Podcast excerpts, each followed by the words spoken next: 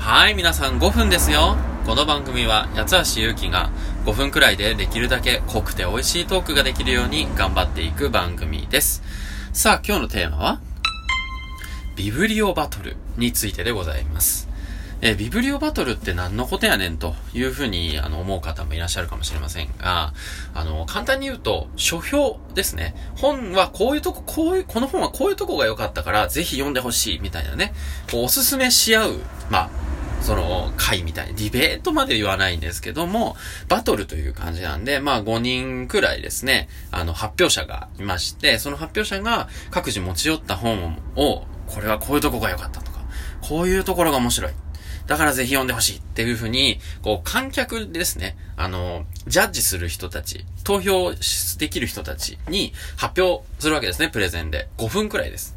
で、そのプレゼンを聞いて、で、その5人の、まあ、プレゼンターのうち、誰の本を一番読みたかったっていうのを投票して、で、それでチャンプ本っていうのを決めるっていう感じなんですけども、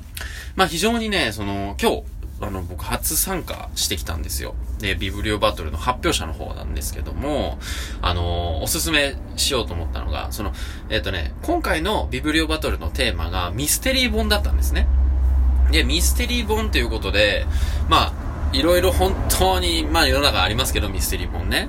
何持ってこうかなっていろいろ考えて、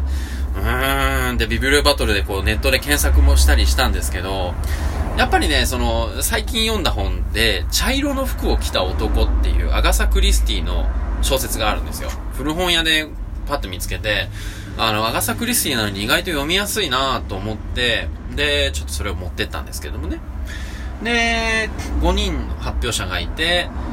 えー、で、まあ、ビギナーズラック的に優勝できるかなと思ったら、えー、そんなね、甘いことではなかった。えー、昨年もね、えー、あの、優勝した人が、まあ、2連覇ということで、えー、ただちょっとね、ちょっと、あの、ケチ つけるなら、なんか、ノンフィクションとか言ってたんですよね。あの、ミステリーじゃないっぽかったんですよ。なんかそれってありなのかなとか思ったりしたけど、まあその投票の結果なのでね、うん、まあ運営側としてもそういうのどうなのみたいな。いうふうに思ったかもしれない。まあちょっと忖度的なね、去年の優勝者だし別に、あまあいいや、うん、これから先はもうごちゃごちゃやめます。まあとりあえずね、あの、本当にそういう、まあプレゼンの機会っていうのを久々に持てたので、本当にそれは、あの、いい経験になりましたし、何よりその、人にこう読んでもらえるっていうか、期待とか、ワクワクとか、そういうことをさせる風にお話をするっていうのは非常に難しいなというふうに思いました。で、こうやって収録をしてる時は、まあ、スマホに向かってとか、まあ、ラジオだったら、まあ、マイクに向かって喋るわけなんですけど、本当にその観客のその、やりとり、観客とのやりとり、一方的にやっぱ発信してしまうじゃないですか。やっぱラジオにしたって、うん、あの、テレビにしたってそうかもしれないですけど、プレゼンっていうのは、本当にもう、反応を見ながらね、だからビブリオバトルにしても今日、やるにあたって結構、がっつり原稿を考えていったんですよ。やっぱ怖いのでね。なんですけど、まあちょっと上級のね、ビブリオバトル、上級、より、その、本格的なもの、うん、まあ今日でも結構暑かったですけどね。ただね、ちょっといろいろ勉強になったことは、あらすじだけを言ってもやっぱり面白い、うん、そ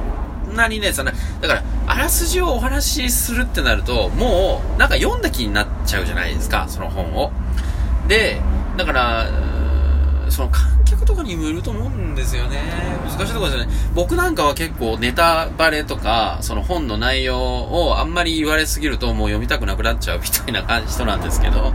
やっぱりそのビブリオバトルに来たい、来るっていう人たちは新しい本を知りたいとか、こういう本、あの、自分が読んだことのない本を知りたいとか、そういう思いで来てる方もいらっしゃる感じだったので、まあ、あえてマイナー作を外すべきだみたいなね、インターネットの、あの、ビブリオバトルの出場のコツみたいなのを読んだんですけど、そんな風に書いてありましたけどもね。